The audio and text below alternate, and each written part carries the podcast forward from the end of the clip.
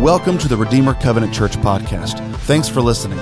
At Redeemer, we are dedicated to following Jesus and connecting people to God's transforming love. If you want to stay connected to all that's happening here, visit rcctulsa.org or follow us on Facebook, Instagram, and Twitter. Good morning, Redeemer. It's so good to see you. What a beautiful, wonderful looking group. I saw a, I saw a dad the, first service this morning. He was carrying two baby carriers.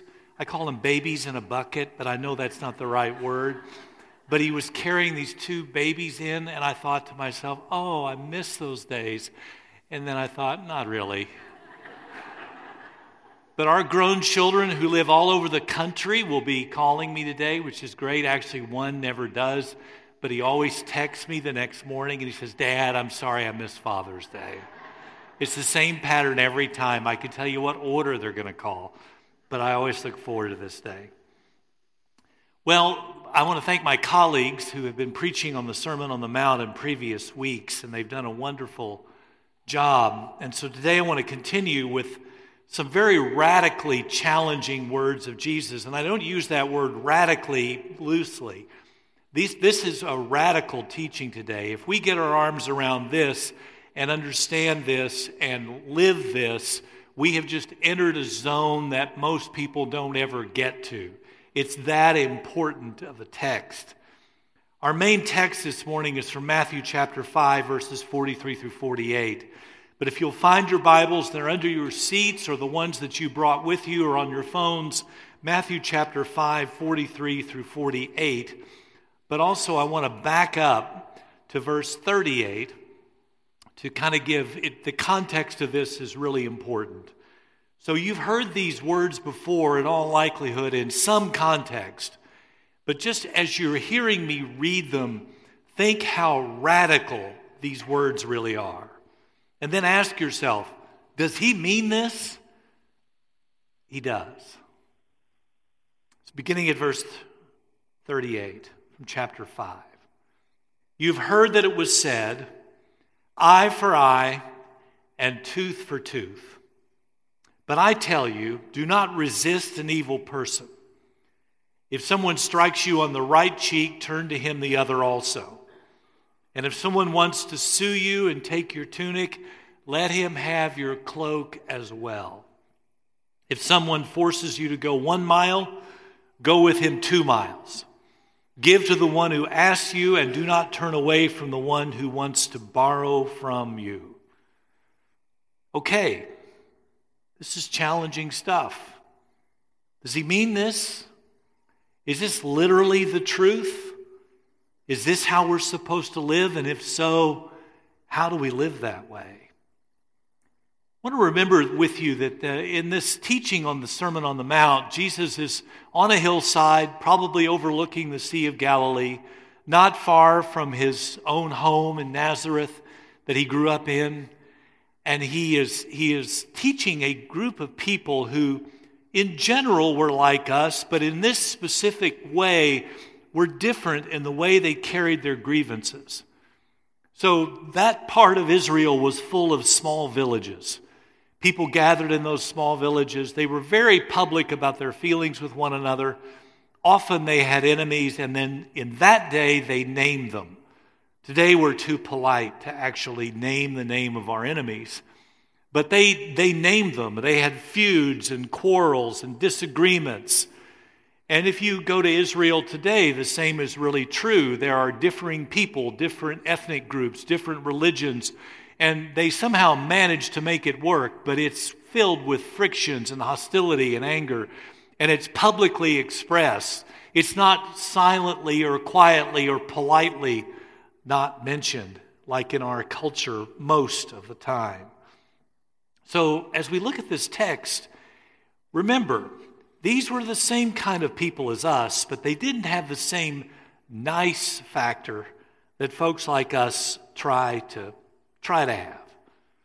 Jesus is introducing in this text and the one to follow, Jesus is introducing a very, very important concept.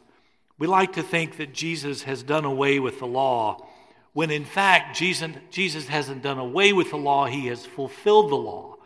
And he has implemented from this point on that there will be a new law, and it is the law of love.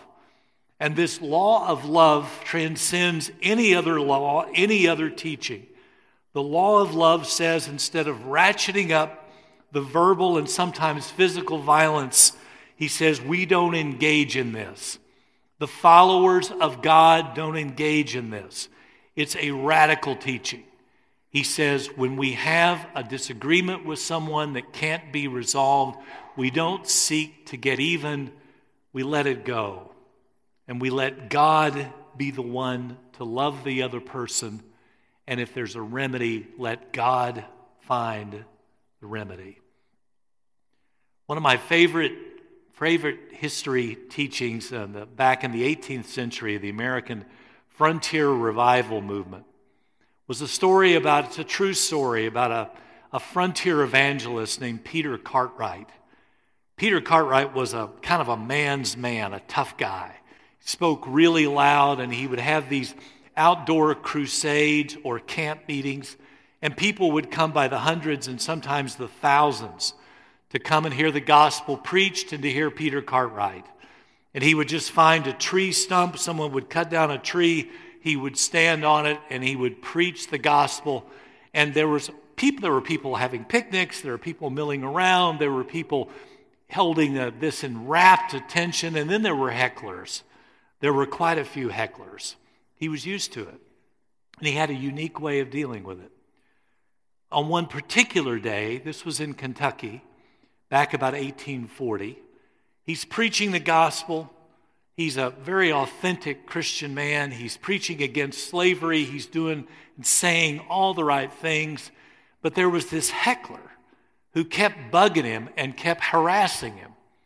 And so um, he, Hart Cartwright just sensed that this guy was actually going to come and, and slug him in just a minute. But he kept preaching.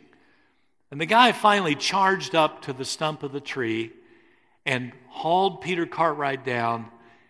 Peter Cartwright standing now on the ground level with this guy, and he deliberately turns his right cheek, and the guy just cold cocks him right there. Peter Cartwright fell down. He gets up, dusts himself off.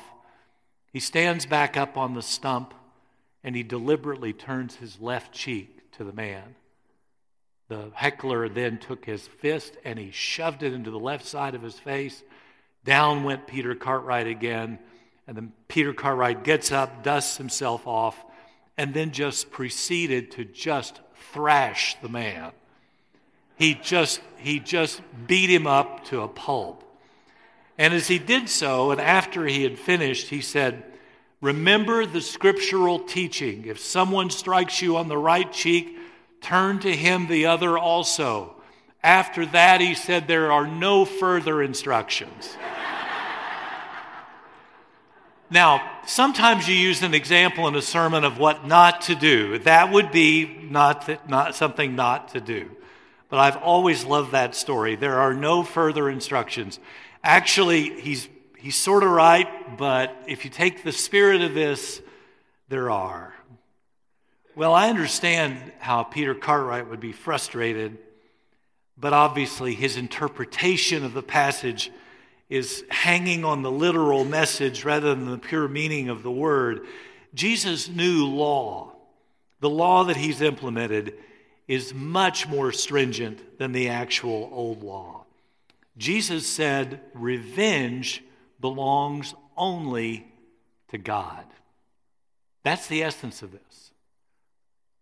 Revenge belongs only to God.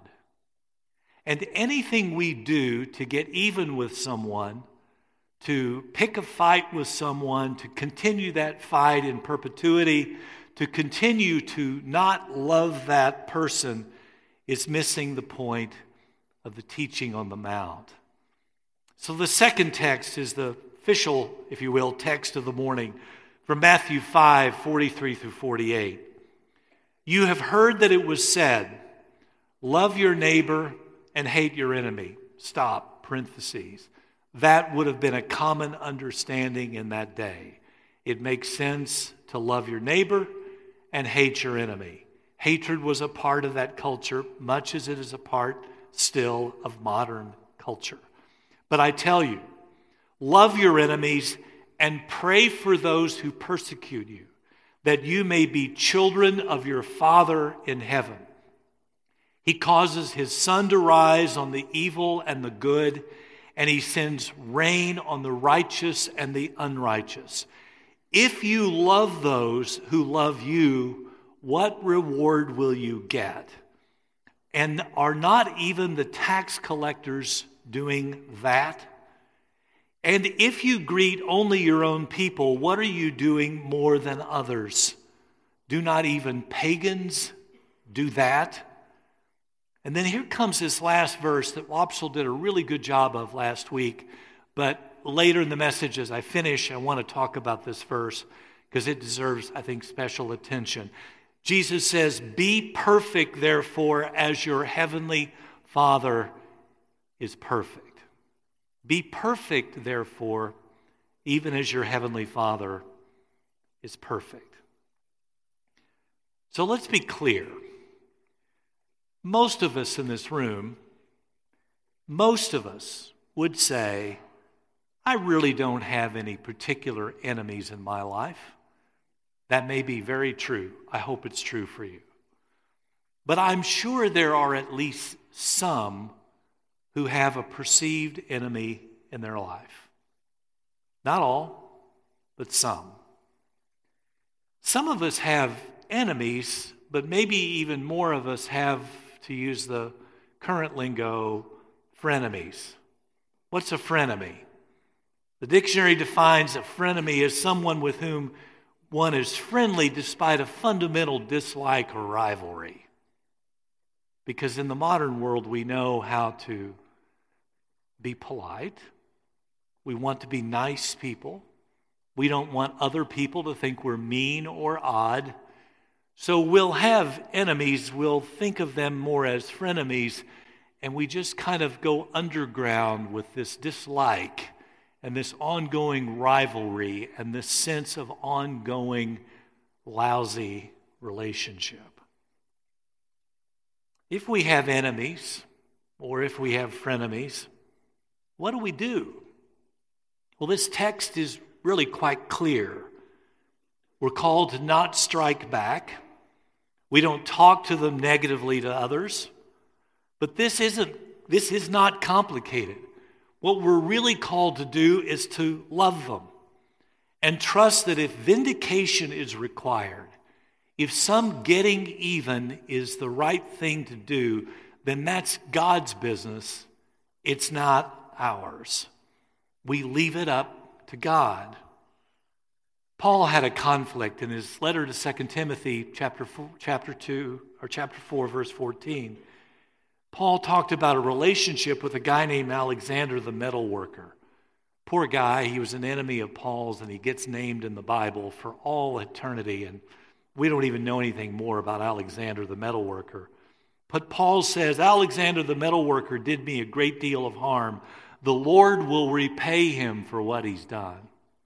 Ouch. Paul is rightly backing away from the quarrel, but he reminds his listeners God will repay him. That's a tough place to be. And obviously, this wasn't just a dispute over an issue, this was something fairly serious. But Paul took himself out of the get even business. He left matters to God, and as a result, his own mind was free of worry of this and a spirit of revenge. He just gave it over to the broad shoulders of God. As a pastor, I have wrestled with people about this question some in the past. Someone's brave enough to want to talk about it and says, Here's my problem with another person. And you could visibly see, I could visibly see on their face that this was a serious matter that was causing them a lot of internal grief and a lot of frustration anxiety, difficulty, pain. And it sounded to me like they're probably right. The situation doesn't sound fair. But my job was to say, this isn't your battle. can you turn this one over to God? Because your desire to get even, your desire for revenge, your desire for justice, perhaps, isn't doing anything to remedy the problems of the other person, but it's eating you up. Can you give this to God? And I've seen situations where people have come to that place, and it's powerful. It's powerful when they do. The last verse of this passage is the one that's maybe particularly hard to understand.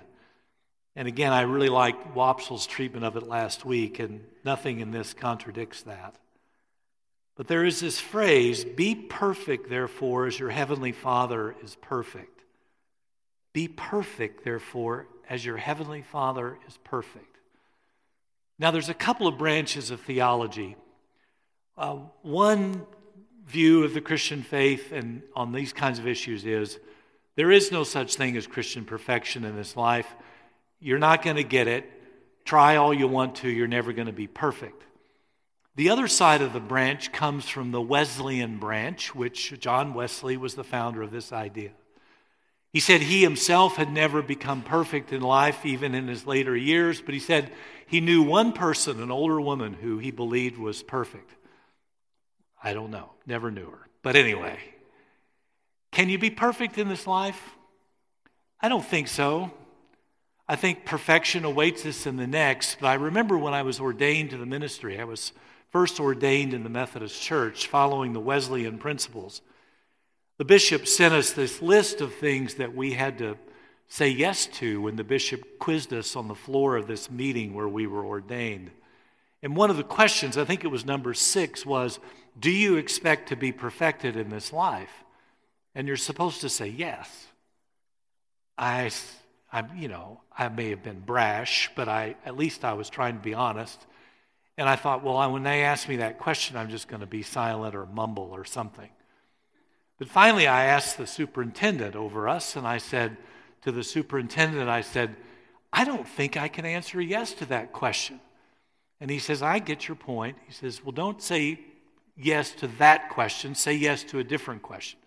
Think of it this way Are you moving closer to perfection or further away from it? I said, Hey, that's a neat trick. I can do that.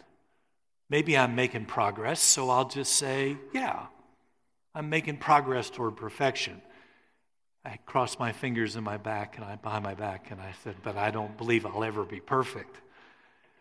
In the context of this passage, maybe that's what being perfect is about. I suspect there's no one here who's the perfect parent or the perfect child or certainly not the perfect pastor.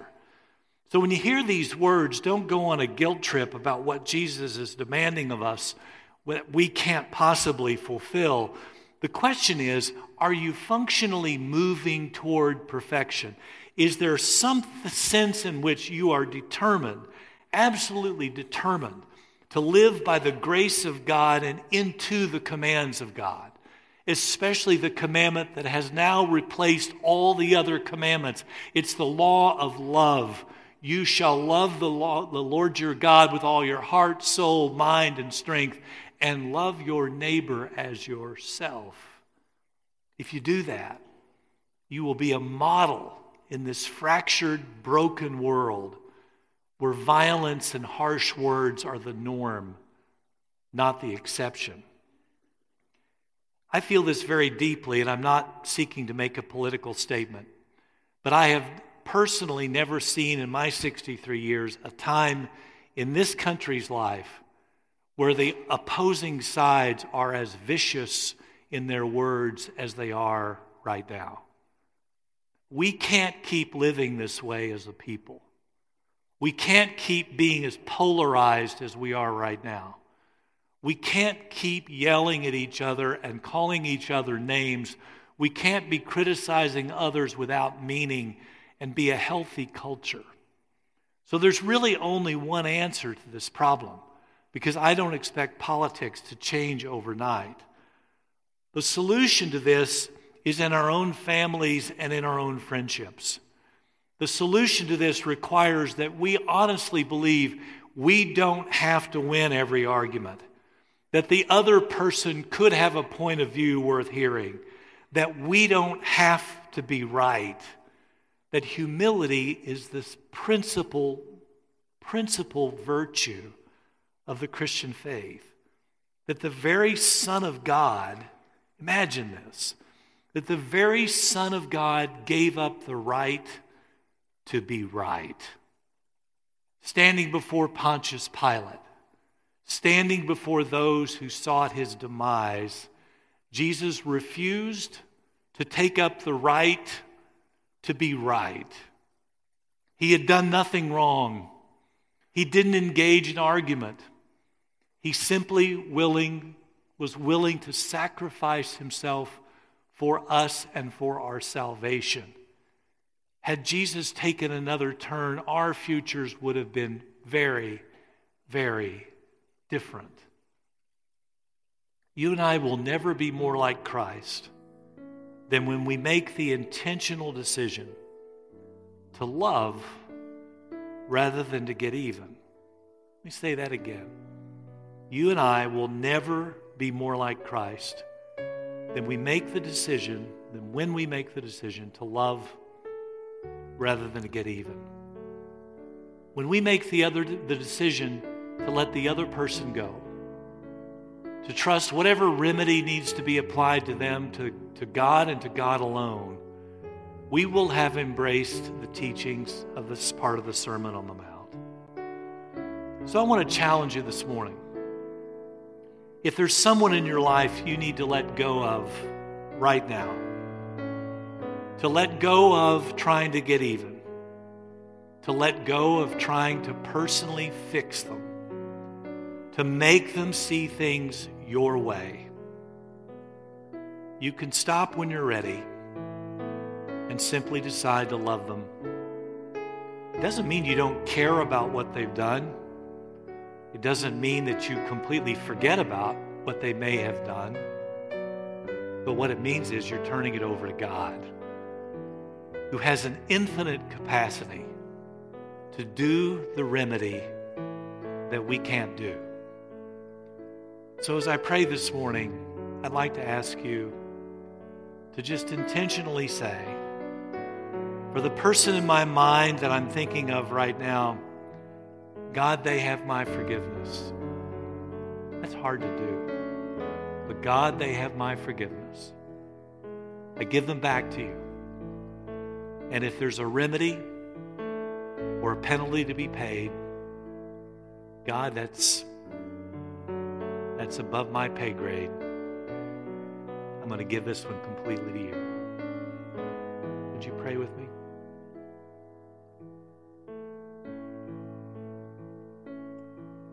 O God, whose law is love, and who in Jesus did send this holy, innocent man for our redemption. For his sacrifice not, did not just bring us salvation, it brought us hope and change, even in the dynamics of our human relationships on this earth now. So, God, in our mind's eye, we just let go those who've hurt us. We let them go. Part of the problem may have been ours. We own our part. But to the extent that we have been hurt, we let it go. And we let God do his redemptive work through the law of love, through the work of Christ himself. Free us. Free us from the burden of fixing something which is not ours to fix. Lord, we give this to you. In the redeeming, loving name of Jesus. Amen.